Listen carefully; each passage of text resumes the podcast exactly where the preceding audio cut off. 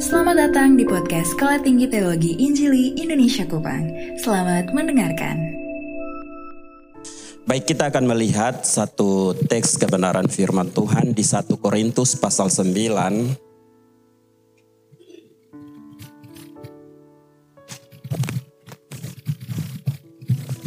satu Korintus pasal sembilan ayat di dua puluh empat sampai ayat yang ke dua puluh tujuh.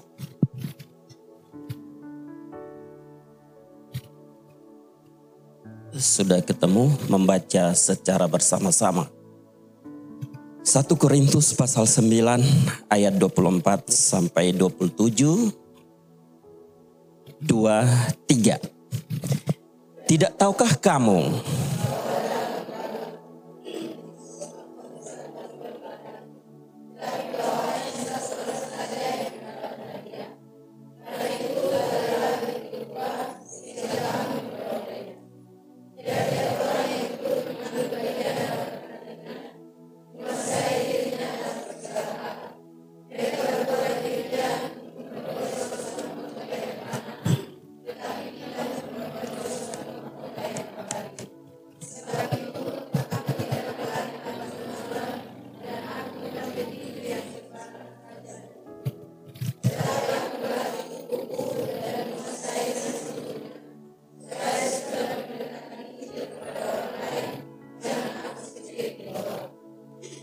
ayat yang terakhir, ayat dua puluh tujuh bagian yang terakhir yang menjadi pembahasan bagi kita.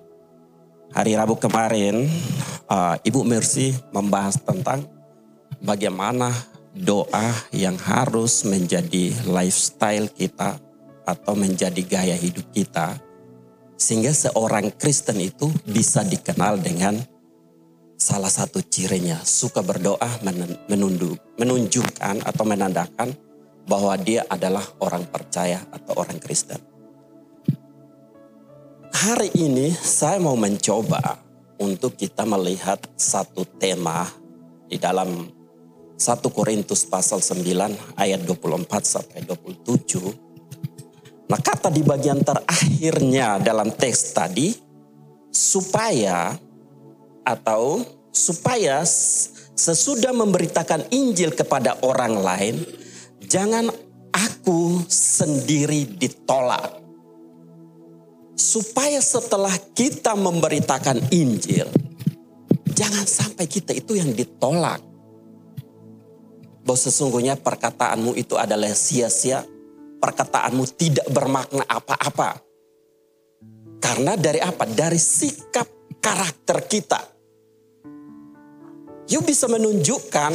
Ada ciri, banyak ciri hamba Tuhan yang berdoa berjam-jam. Menunjukkan bahwa dia sangat intens dengan Tuhan.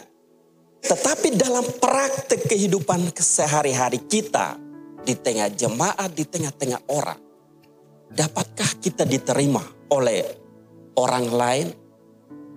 Apakah orang berpikir bahwa kalau tidak ada kita, tidak rame. Son ada lu, son rame. Atau dengan adanya kita menjadi masalah. Lebih baik lu jangan datang, Sa. Lebih baik. Makanya tadi tingkat satu saya bilang cobalah melakukan satu riset sederhana. Dari pengerja-pengerja yang di gereja, buat riset. Berapa banyakkah pengerja yang sakit hati dengan istri gembala? Dan semua tertawa. Artinya mereka di dalam taraf, dalam penderitaan Pontius Pilatus. Nah, oleh karena itu di dalam teks ini, jangan aku sendiri ditolak. Jangan aku sendiri tidak diterima. Sehingga tema ini saya mau memberikan satu tema tentang batu sandungan. Nah, di situ ada dua batu yang sangat dibenci. Ada bongkahan emas, batu bata, batu karang, itu semua bisa. Tapi dua batu ini yang sangat dibenci. Pertama itu batu ginjal. Batu ginjal ini walaupun kecil tapi mahal. Karena membutuhkan otak, tenaga dokter untuk mengangkatnya. Dan biaya operasinya sangat mahal. Dan itu sangat dibenci orang. Yang kedua adalah batu sandungan. Nah, batu sandungan yang dimaksud dengan batu sandungan itu seperti apa sih sebenarnya? Dalam konteks ini, setiap orang pada dasarnya adalah batu sandungan. Tidak hanya bagi orang lain, tetapi bagi dirinya sendiri. Konteks terdekatnya. Lihat, sama-sama membaca. Tetapi Petrus menarik Yesus ke samping dan menegur Yesus, katanya, "Tuhan, kiranya Allah menjauhkan hal itu. Hal itu sekali-sekali takkan menimpa engkau." Dari konteks ini, betulkah tidak pemikiran Petrus dari sudut pandang manusianya? Ini berbicara tentang penderitaan Yesus. Dan Petrus menarik Yesus ke samping. Jangan sekali atau tidak sekali-kali terjadi pada dirimu. Tetapi apa kata Yesus nanti? Engkau suatu batu sandungan bagiku. Maka Yesus berpaling dan berkata kepada Petrus, "Nyalah engkau Lucifer, iblis dan sebagainya. Karena engkau suatu batu sandungan bagiku." Yang artinya batu sandungan ini mulai dari pikiran kita manusia. Pikiran kita bisa menjadi sandungan bagi orang lain. Itu maksudnya. Halo? Selain keberadaan kita, pikiran kita manusia ini bisa menjadi sandungan bagi orang lain. Mungkin Bapak Ibu atau mahasiswa melihat atau mendengar ide perkataan orang lain, teman-teman sendiri, bisa menjadikan itu menjadi sandungan bagi dirimu. Dan oleh karena itu hal yang penting untuk kita lakukan dalam konteks tadi satu Korintus pasal sembilan, supaya kita tidak ditolak itu, mulai dari pikiran kita. Seseorang itu bisa seperti ini dan seperti itu, tergantung bagaimana Anda berpikir tentang orang itu. Bisa. Nangkap maksudnya. Dan itu hal-hal itu yang kadang-kadang membuat atau menjadi batu sandungan. Kita bisa berpikir jelek tentang orang. Kita bisa berpikir baik tentang orang apabila orang itu baik. Dan sebaliknya kita bisa berpikir tentang dia itu jahat apabila pikiran kita jahat terhadap orang itu. Makanya bagaimana tergantung pikiran kita. Oleh karena itu pola pikir kita harus perlu diubah. Konteks di dalam Korintus ini memang berbicara tentang hak dan kewajiban rasul. Hak dan kewajiban seorang hamba Tuhan. Hak dan kewajiban seorang anak Tuhan. Nah, sehingga saya katakan bahwa bila belum mampu menjadi berkat bagi orang lain, setidaknya jangan menjadi batu sandungan bagi orang lain. Termasuk pola pikir kita harus diubah image kita. Masa depanmu lima enam tahun ke depan, satu tahun ke depan, dimulai sekarang bagaimana Anda berpikir. Seperti apa Anda berpikir sekarang, hasilnya akan ditentukan oleh sekarang juga. Ditentukan sekarang juga. Bila belum mampu menjadi berkat bagi orang lain, jangan menjadi batu sandungan. Sederhana. Kita dituntut untuk menjadi berkat. Namun apabila kita belum mampu menjadi berkat, jangan menjadi sandungan. Sandungan itu bisa dengan cara pemikiran kita mengintimidasi, merendahkan. Susah sekali kan kita orang memberikan pujian kepada orang lain. Halo? Sadari itu. Yang itu yang sama kita benahi. Kadang-kadang intimidasi atau apa namanya. Kita tidak mau orang lain lebih daripada kita. Dan itu sudah membudaya di dalam kehidupan ketimuran kita. Berbeda dengan orang lain. Kalau tidak menjadi berkat, dia tidak akan pernah menjadi sendungan. Contoh teman, kalau kehidupan bersama di kompleks ya, nanti kalian. Atau hidup bersama di asrama. Apakah ada yang memuji temannya, memberikan support kepada temannya? Atau malah mengintimidasi? Menjengkelkan? Atau kelebihan temannya kita dorong, kita motivasi untuk menjadi lebih baik. Dan itu seperti kutukan yang terus mengutuk atau mengikat kita. Sehingga tidak pernah memberikan apresiasi fair terhadap keberadaan orang lain. Dimulai dari pikiran. Karena salah satu pikiran kita tidak mau orang lain lebih daripada kita. Nah, konteks ayat ini satu sampai dua belas menjelaskan bagaimana haknya seorang hamba Tuhan. Mereka yang memberitakan Injil harus hidup dari pemberitaan Injil itu. Di dalam ayat satu sampai dua belas tadi, dalam konteks satu Korintus pasal sembilan. Tetapi apa yang yang menyebabkan sehingga di dalam pasal yang sembilan ayat yang ke dua puluh tujuh bagian terakhir, Paulus menegaskan mau melakukan sesuatu sehingga ketika mem- selesai memberitakan Injil tidak ditolak oleh orang lain. Nah, sehingga pada siang hari ini saya mau supaya coba kita melihat apa pemikiran Paulus di situ. Yang kita bisa ambil untuk terapkan dalam kehidupan kita. Bapak Ibu, harus sadar khususnya mahasiswa. Harus mulai membuka wawasannya, pikirannya. Untuk melihat pekerjaan Tuhan yang lebih besar ini. Dan tidak gampang saja, tidak mudah.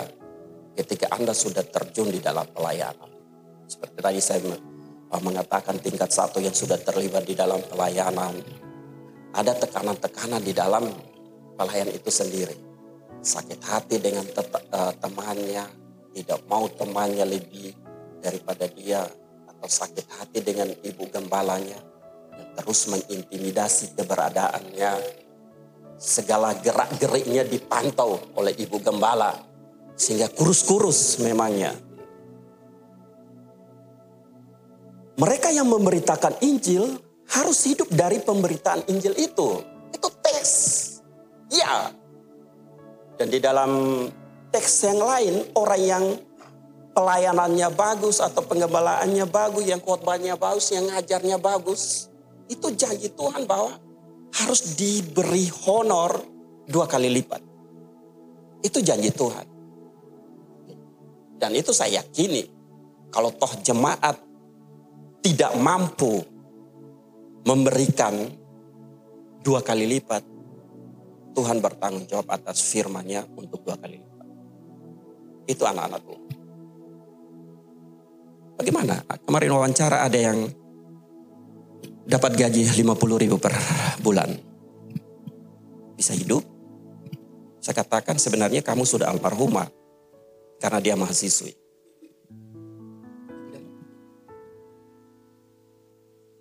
Pola pikir yang salah terjadi di dalam kehidupan bergereja berjemaat. Bagaimana kadang-kadang hamba Tuhan itu menguasai secara keseluruhan berkaitan dengan keuangan. Padahal kita yang sebagai pelayan, mereka yang memberitakan Injil atau melayani situ harus hidup dari pemberitaan Injil itu. Nah, ini nanti di manajemen ya. Seperti Paulus yang bukan saja harus dapat menuntut haknya sebagai seorang rasul. Harusnya mempunyai hak untuk hidup dari apa yang dilakukan, yakni memberitakan Injil. Tetapi tidak mempergunakan satupun dari haknya. Firman Tuhan bahwa uh, yang harus hidup dari orang yang memberitakan Injil, hidup dari itu. Nah, pemikiran Paulus berbeda, tapi konsennya tetap pada pelayanan pada Tuhan. Artinya mau diberikan atau tidak, tidak masalah. Karena dia mempunyai konsep pemikiran yang sedikit berbeda. Apakah ini nanti yang disebut dengan panggilan umum atau panggilan khusus? Tapi atau kita melihat secara komprehensif, secara lengkap. Paulus menasihatkan supaya tidak menjadi batu sandungan. Supaya seseorang memberitakan Injil kepada orang lain. Dan jangan dia sendiri ditolak. Tadi yang menjadi penolakan ini karena pribadinya kan. Atau apa yang menjadikan sebagai dasar sehingga pemberitaan atau pribadinya ditolak. Bisa. Kacauan manajemen di gereja bisa menjadi.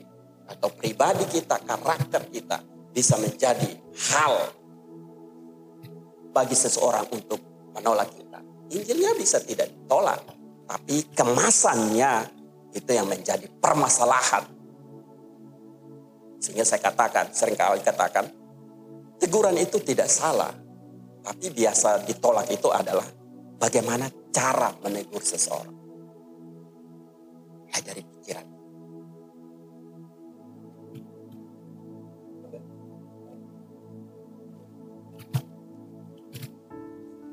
Tolak. Tolak pikiran saya tidak langsung. Yang pertama, sadarilah bahwa hidup sebuah pertanyaan. Ada pertanyaan. Coba.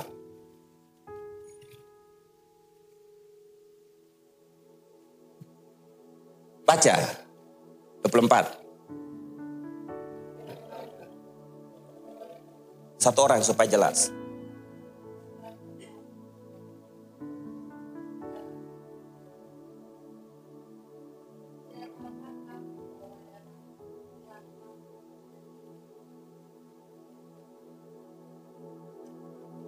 Cukup. Tidak tahukah kamu bahwa dalam gelanggang pertandingan semua orang turut berlari. Makanya saya bilang sadarilah bahwa hidup itu sebuah pertandingan. Kita masuk di dalam gelanggang arena pertandingan itu semuanya. Dan kalau Anda sebagai atlet harus siap. Halo? Banyak mahasiswa saat ini. Anda sedang berada di tengah-tengah jemaat. Berada di tengah-tengah gereja. Berada di arena pertandingan. Siap tidak berlomba.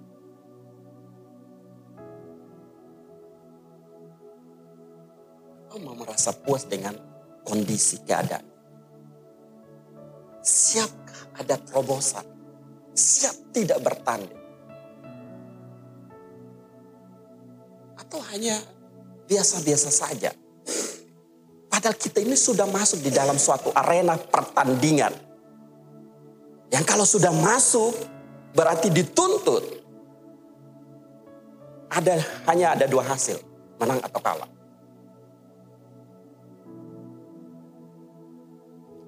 Masih sadar? Ya, saat ini? Termasuk masih sadarkah bahwa sebagai mahasiswa? Sadarkah sebagai hamba Tuhan? Yang sedang dalam pertandingan?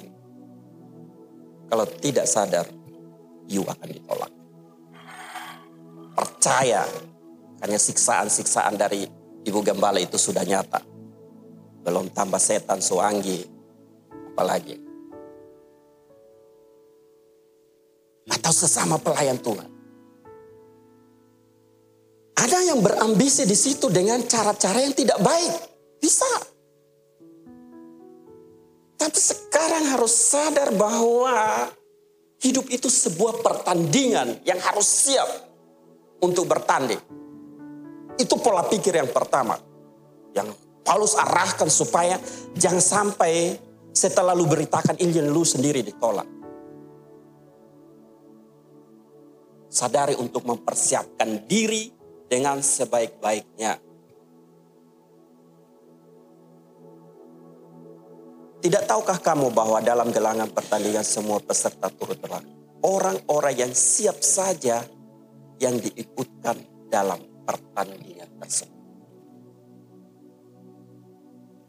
Marilah, saya mau ngajak hari ini bagaimana gaya hidupmu seorang anak Tuhan diwarnai dengan hidup yang suka berdoa.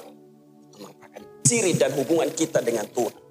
Tapi di hubungan kita dengan sesama juga perlu orang yang siap saja yang diikutkan dalam pertandingan. Masa untuk memfilter, kalau tidak siap akan gugur dalam pertandingan tersebut. Yang kedua, bagian B.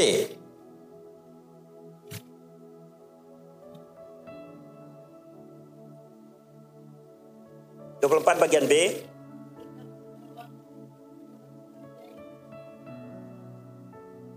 Tetapi hanya satu orang saja.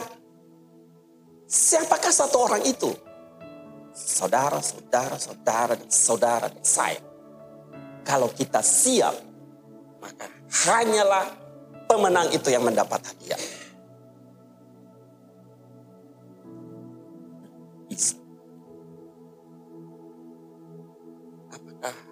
Hanya datang, sudah jauh datang dari kampung yang tidak ada sinyalnya.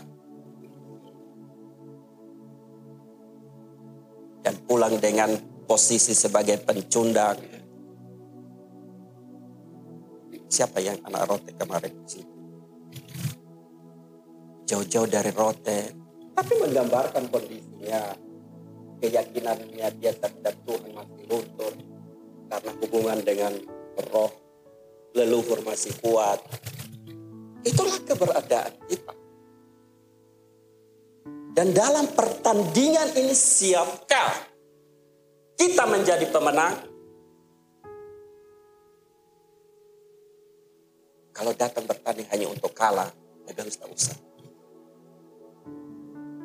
Dengar statement saya. Kekalahan itu pasti. Tapi kalau menang itu yang perlu diperjuangkan.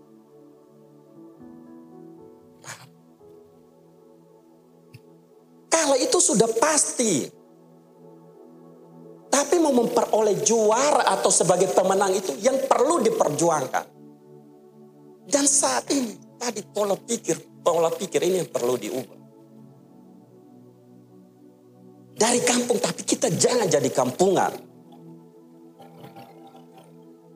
Dari hal ini saya setuju dengan orang Rote. Walaupun kondisi apapun, tapi tampil dulu. Artinya percaya dirinya. Walaupun tidak tidak memiliki apa-apa. Tapi menonjolnya lebih kuat. Dan itu juga nilai positif. Tidak melihat dirinya bahwa terus dalam kelemahan. Berbeda dengan orang Timur. Itu yang saya terus doakan. Ya, tahu sampai kapan Tuhan mengangkat derajatnya lebih tinggi sedikit. Karena pesimisme dirinya terlalu tinggi. Sehingga diinjak-injak orang Rote, ya maaf. Serius. Jangan tutup telinga. Harus dengar ini. Kenyataannya seperti itu. Nah, dalam dunia pelayan kalian sudah berlomba dan hanya orang yang juara saja yang mendapat hadiah. Kalau kalah lebih baik tak usah. Kalau lima enam tahun dan masih tetap seperti ini, lebih baik tak usah. Lebih baik lu lima tahun tanam pisang satu hari sepuluh pohon, lima tahun kalikan dan lu panen itu lebih besar.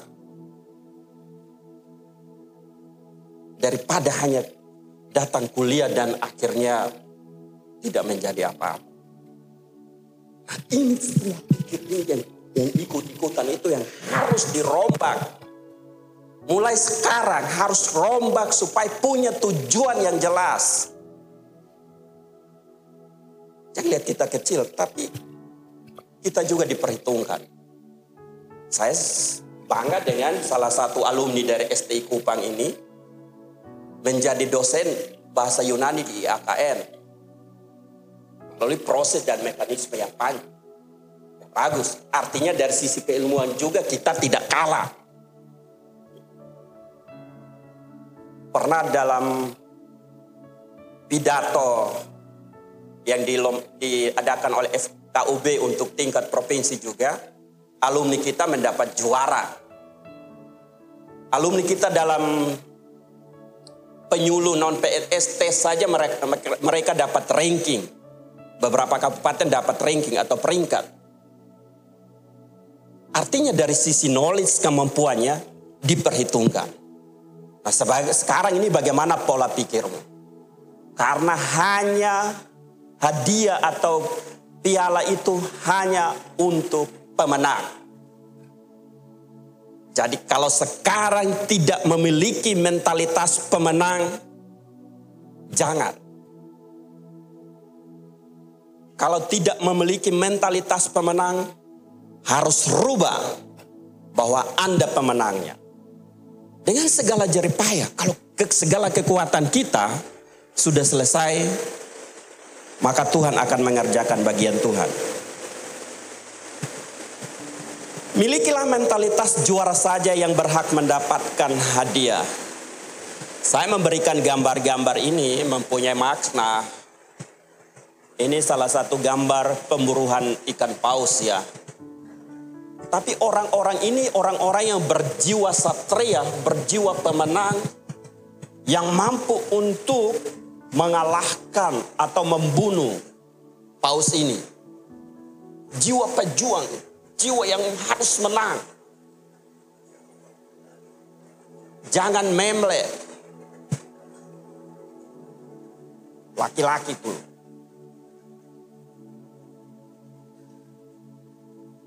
Ayat dua puluh empat C. Lanjut, dua puluh empat C.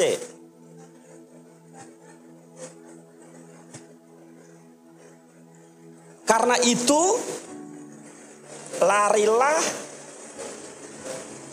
begitu rupa sehingga kamu memperolehnya. Memiliki mentalitas juara, tapi bukan hanya mentalitas.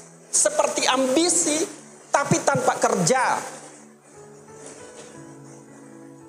Bisa memahami ini? Serius dan jangan main-main. Karena dalam satu perlombaan ini, yang ikut lomba itu banyak. Bapak Ibu, saya ingatkan, atau mahasiswa. Kampus S T I ini saat ini di-S K-kan oleh pemerintah sebagai kampus pelaksana Kartu Indonesia Pintar.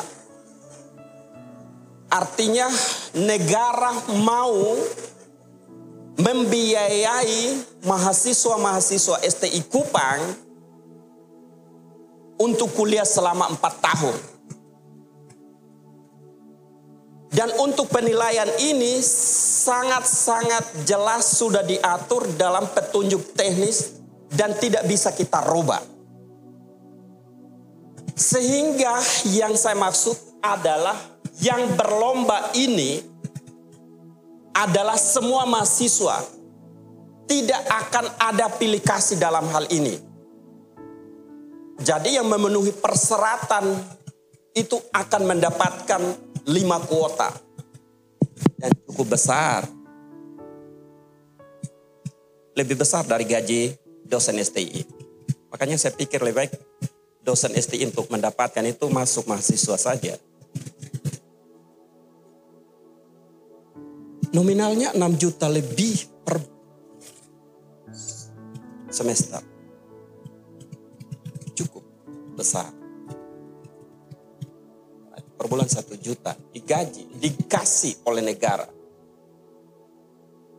Dan mudah-mudahan semester depan itu selain beasiswa-beasiswa yang lain, ada beasiswa dari pemerintah pusat untuk S T F. Silahkan berlomba. Anda adalah pelomba-pelomba yang ikut dalam kompetisi ini. Tapi syarat yang dilakukan atau yang dikasih oleh Paulus dalam teks kebenaran firman Tuhan, serius dan jangan main-main. Mengerjakan dengan serius, cobalah. Dalam rapat kemarin saya tegaskan kepada dosen juga, saya mau kerja itu terukur dan bisa dilaksanakan. Buat program juga dalam satu semester, program oleh P K satu apa, P K dua apa, P K tiga apa, yang semuanya mengarah kepada visi, tapi harus ada indikator keberhasilannya. Apakah dalam semester akhir dan kita evaluasi kecapaianmu seperti apa? Ini berbicara manajemen.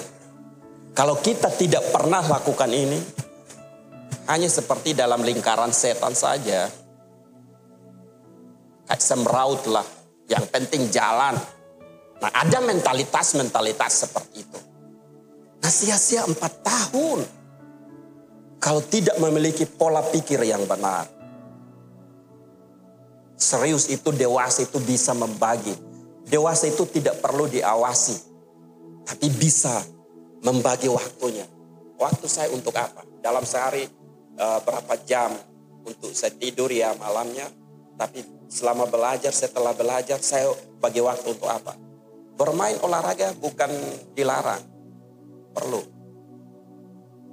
Hal-hal lain perlu. Tapi bagaimana Anda membagi waktu? Orang-orang itulah yang... yang dibutuhkan. Sehingga dalam perusahaan-perusahaan besar saat ini, ketika interview,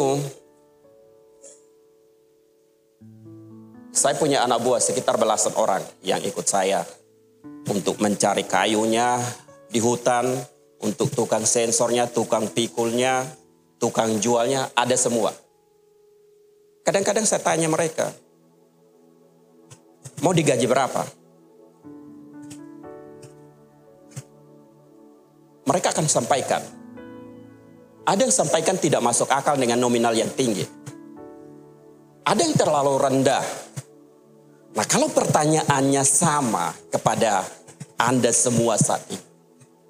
Dalam perusahaanlah yang yang sekuler. Menilai diri sendiri dari uang mau digaji berapa? Dari diri sendiri, mau digaji berapa? Layak digaji berapa? Kalau pertanyaan interview di gereja juga seperti itu. Saya berharap bendahara G S J A bisa terapkan ini untuk rekrutmen mahasiswa yang dari G S J A. Bisa tanya mau digaji berapa? Menilai diri sendiri. Dan memotivasi untuk berpikir yang lebih maju. Satu langkah ke depan. Serius, jangan main-main. Saya sengaja menggambarkan ini, mungkin gambaran orang tuamu seperti ini. Ada interview kemarin, ada orang tuanya P N S. Tapi P N S juga gaji tidak lebih besar dari kadang petani. Atau orang tuamu seperti ini, makan saja tidak, agak susah untuk makan. Tapi hari-harinya kamu habiskan telepon S M S hanya dengan pacar. Pacar baru tidak S M S, sudah tanya, sudah makan kok belum? Padahal bab tua di ladang di hutan ini sampai babak belur. Mau tidur juga ditanya kan?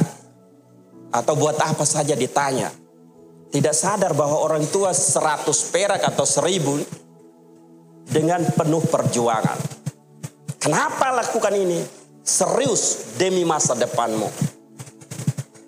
Mereka kerja dengan serius. Nah, pola pikir ini kalau tidak mendarah di dalam pikiran kita, sayang. Karena itu larilah begitu rupa sehingga kamu memperolehnya. Ada tujuannya yang kamu harus peroleh. Tetapi kalau tidak ada tujuan, seperti kadang-kadang kamu lari pertengahan lu balik. Nah, kalau seorang atlet mempunyai tujuannya juara, dia ketika dia lari walaupun lu tawarin dia es krim juga dia tidak akan terima. Keseriusan untuk melakukan ini. Saya berharap dari setelah ini ada perubahan-perubahan di dalam pola pikir, perubahan di dalam hasil. Kenapa? Banyak orang yang tadi firman Tuhan saja bahwa you bekerja di ladang Tuhan, lu berhak untuk mendapatkan dua kali lipat. Kalau orang jemaat hanya bisa satu, Tuhan masih punya cara lain untuk menggenapi firman-Nya. Banyak pengusaha yang tidak tahu mau kemenakan uangnya. Dengar, banyak orang yang punya uang tidak tahu mau kemenakan uangnya. Tapi sekarang mereka mau keseriusan atau tidak.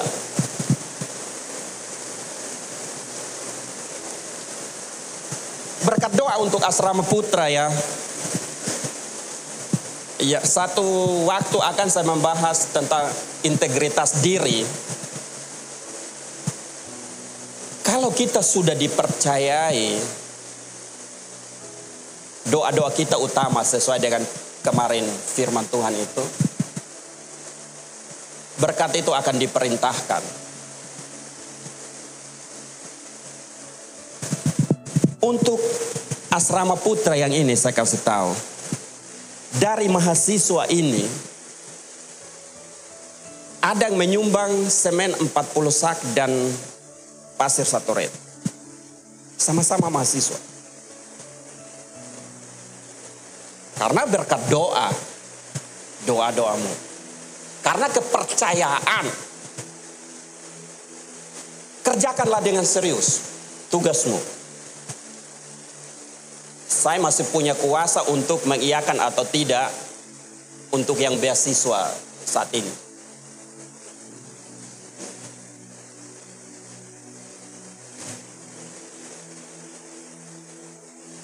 Ini ciri-ciri orang yang tidak menguasai diri. Ayat dua puluh lima, apa yang katakan? Boleh berambisi secara positif.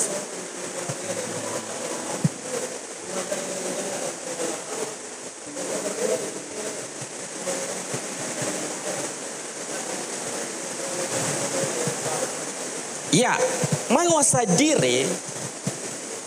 Dalam suatu perlombaan ada peserta lomba dan Anda bisa berlomba untuk mencapai tujuan yaitu juara. Tetapi harus bersaing secara positif.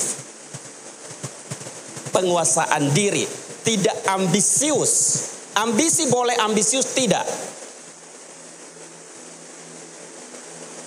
Jangan sampai besok ujian Yunani lu pung kawan pung diktat diangkat oleh Tuhan. Bisa. Cara-cara mahasiswa itu kan bisa seperti itu. Yang sekuler supaya dia tetap menjadi idola, supaya dia tetap menjadi yang terbaik. Bisa cara-cara seperti itu.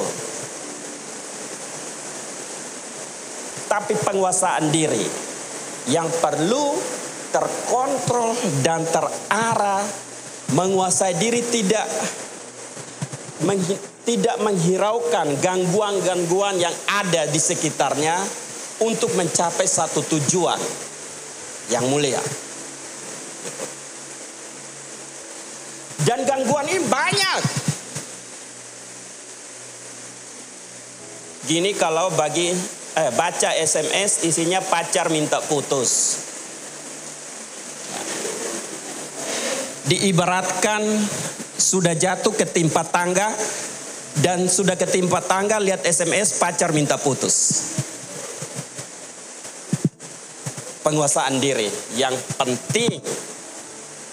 punya tujuan berlomba dengan serius, tapi ada aturan mainnya.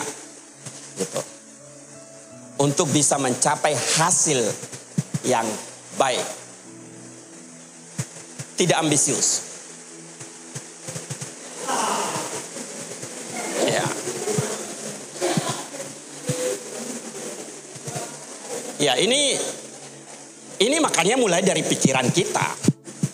Pikiran itu, pola pikir kita menentukan. Mam tua bilang mabuk mati.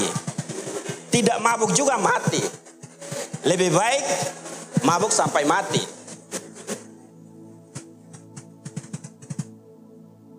Penguasaan diri perlu. Apalagi masih darah-darah muda. Banyak sekali gangguan, ujian, cobaan yang ingin mengkat masa keemasanmu dengan berbagai cara. Dan ingat, iblis itu akan mengajak tujuh roh yang lebih jahat lagi. Yang satu saja, atau bagaimana hubungan Anda dengan iblis? Baik-baik saja. Penguasaan diri penting. Ada tujuan. Seseorang bisa melakukan segala sesuatu secara baik atau secara total apabila dia mempunyai tujuan. Penguasaan diri penting, tapi saya ingatkan, seseorang bisa totalitas karena punya tujuan. Tapi kalau tidak punya tujuan, mau kerjakan apa? Nah, makanya mulai dari awal, tulislah tujuanmu. Tahap demi tahap, tahap ini, tahun ini saya capai apa, tahun ini saya capai apa, dan lima tahun saya akan jadi seperti apa. Itulah yang memotivasi kita untuk bergerak menuju ke situ. Tapi kalau tanpa tujuan, mau kemana arahnya? Apa yang mengontrol? Mau serius juga tidak? Mau sungguh-sungguh tidak? Karena tidak punya tujuan. Atau mau tujuannya sepuluh tahun bersama-sama di S T F Kupang. lima tahun, enam tahun sudah dikeluarkan. Karena bosan. Gitu. Ada tujuan. Sebab itu, ayat dua puluh enam, sebab itu aku tidak berlari tanpa tujuan. Berlari harus punya tujuan. Berlomba harus punya tujuan. Bekerja harus punya tujuan. Saya setuju dengan salah satu pimpinan perusahaan terbesar ketika dia interview dengan atau memotivasi karyawannya. Dia berkata, saya tidak mau masa kerjamu lebih daripada tiga tahun. Setelah tiga tahun harus keluar. Keluar harus punya usaha macam-macam. Saya berharap demikian juga. Peluang yang P A K ini, S D T K masih dibuka oleh negara. S M P T K, S M A T K, S M T K. Dan kampus masih peluang untuk dibuka. Hanya keberanian atau tidak. Atau melihat dirimu seperti tidak mampu. Kalau mau bekerja di dalam pendidikan. Masih banyak bisa buat kelompok. lima enam orang yang dari Soe. Bagian selatan sana.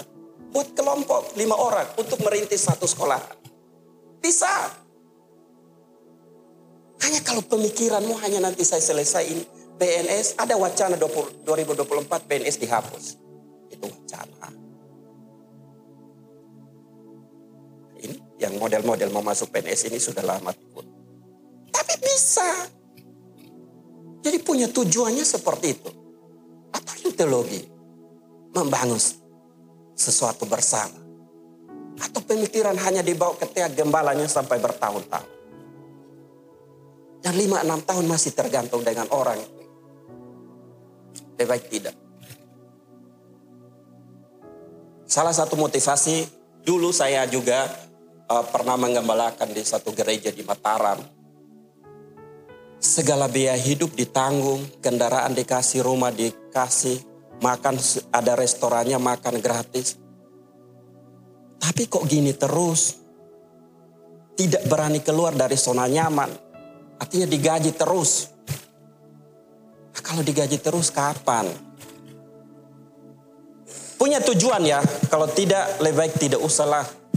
Susah-susah lah untuk hidup. Yang sudah gembala juga harus punya tujuan. Capaian. Dari sisi jumlahnya, jemaatnya harus capai berapa dalam setiap tahun. Baru motivasi kepada pengerjanya atau jemaat untuk bekerja. Tapi jemaat tidak punya tujuan, sama. Tidak akan bisa. Dengar mahasiswa, ini, ini bukan cerita biasa, tapi ini pengalaman. dua ribu dua belas bergabung dengan S T Kupang, melihat kondisi S T Kupang seperti ini. Kampusnya belum punya. Jumlah mahasiswanya sedikit. Saya masuk bendahara mengatakan gaji dosen hampir sudah tidak bayar satu tahun.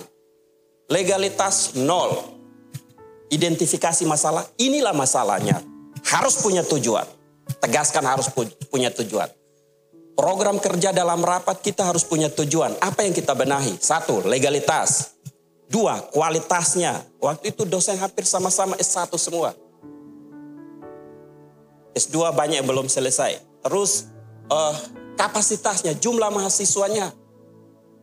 Yang waktu itu tingkat dua hanya tujuh orang atau lima orang. Tetapi ada dosen-dosen yang memang punya hati tetap karena mempunyai tujuan, melihat bahwa ini pekerjaan Tuhan pasti maju. Ya salah satunya saya lihat Ibu Emi di situ. Saya harus merombak itu. Legalitas, kualitas, yaitu tentang tenaga dosen, kapasitas, terus fasilitas. Empat hal itu yang saya tegaskan. Jadi dalam uh, periode pertama kita harus kerjakan itu. Kita rombak. Tujuannya jelas, ada tujuan yang kita harus capai, kerjakan. Dari sisi kualitas, peningkatan dosen, dosen empat orang dikasih kuliah, S dua. Ya salah satu hasil Ibu Emi, Pak Dami, Ibu Putri, Pak Yermi, sama Ibu juga. Ya Ibu Ana, Pak Raja, kasih kuliah semua. Artinya selesaikan. Jadi dari sisi kualitasnya, S dua, sudah. Legalitas, waktu itu izin saja di, di Kanwil Agama tidak ada. Padahal itu dari tahun dua ribu satu sampai dua ribu dua belas. Ini sedikit berbicara manajemen dan punya tujuan. Berupaya untuk mengerjakan dan mempersiapkan itu. Dan hasilnya dapat. Sampai terakreditasi Ban P T yang tertinggi, selesai. Kualitas, fasilitas, eh sorry, kualitas dan legalitas sudah. Kapasitas dalam jumlah. Setidak-tidaknya waktu itu jumlah mahasiswa tiga puluh dua orang atau tiga puluh empat. Dan itu karena pimpinan yang lama orang Sulawesi. Dan ketika dia pindah, mahasiswa sebagian besar orang Sulawesi dibawa semua. Pindah semua. Mahasiswa sedikit. Sehingga jarak saya dengan tingkat dua waktu saya ngajar, hanya antara meja ini dan depan ini. Usuh hanya enam orang. Harapannya tipis. Bagaimana bisa berkembang? Karena memang pertama tidak ada tujuan. Kapasitasnya berkembang. Puji Tuhan, angkatan yang sekarang ini, yang tingkat satu sekarang, totalnya kelas-kelas Soe tiga puluh tujuh orang. Itu untuk tingkat satu. Dari sisi kapasitas. Terus dari fasilitas. Fasilitasnya hancur berantakan. Mohon maaf waktu itu uh, malu. Saya datang ke kampus dan malu bawa keluarga ke kampus. Jujur, oh, saya pindah dari Lombok, saya bawa dua mobil dari Lombok hasil saya. Tapi selama masih di kampus saya tidak pernah bawa mobil. Malu, Tuhan kok seperti ini. Sehingga di mana orang menilai bahwa orang N T T itu bodoh yang tidak bisa. Saya mau membuktikan. Sehingga ketika dipanggil untuk interview ke Jakarta, pimpinannya yayasan ketika merekomendasi atau tulis surat tugas kepada saya dengan tulisan tangan. Dan dia mau menentukan siapa-siapa yang kerja. Menentukan bahwa P K satunya P K satu. Saya tidak mau. Kalau saya yang kerja, kasih saya kebebasan untuk untuk memilih. Walaupun menyalahi aturan. Di statuta tidak boleh. Tapi saya bilang kondisi seperti ini saya yang harus memilih. Untuk siapakah teman-teman yang harus bekerja bersama-sama. Dan hasilnya ya salah satu kita bisa nikmati sebab. Itu semua karena Tuhan dan bekerja dengan tujuan. lima enam tahun ke depan. Kalau Anda mempunyai tujuan akan lihat hasil. Tapi tidak pernah punya tujuan. Saya akan tabrak kasmati di tengah jalan. Karena pasti tetap seperti ini. Mentalitasmu, mentalitas yang harus bagus. Lihat kondisi wilayahmu. Kalau yang dari P A K, lima orang. Tuhan punya duit. Orang lain punya duit, tinggal kemauan atau tidak. Bisa mulai dengan kumpul uang, cari ceritakan ke orang lain, kumpul. Minta satu S D bahwa kita mau buka S M P T K, kita nebeng. Atau kantor atau rumah sewa, bisa memulai dari situ. Fasilitas atau izin saya bisa bantu. Pak Daniel itu saya bantu untuk izin S M T K-nya. Tuhan masih mempercayakan punya relasi dengan Kementerian Agama. Orang-orang di atas punya relasi. Tuhan mutlak, tapi kalau tidak punya relasi juga, kita tidak masuk untuk sebagai kampus penyelenggara K I P. Tidak ada empat ratusan kampus yang bekerja yang ada di Indonesia ini. Tapi kita kok bisa masuk? Karena hanya C I dua kilo. Relasi dengan teman, membangun dengan teman. Tapi ketika mereka menunjukkan dan tidak relasi, tujuan itu perlu dipelihara. Makanya mentalitas-mentalitas yang hanya kalah-kalah terus jangan ada di dalam benak. Saya tidak mau ada di alumni. Kira-kira. lima enam orang bisa buka kampus. lima enam orang bisa buka sekolah teologi. Gitu. Mau tahu Ungkris ini. Ungkris pendapatannya saat ini per semester lima belas miliar. Dan operasional mereka delapan miliar. tujuh miliarnya jadi tabungan dari Tuhan. Kita bisa. Jangan merendahkan diri. Mampu. Kalau yang bekerja di gereja, bekerja dengan maksimal. Mulai mau rintis, rintis secara maksimal.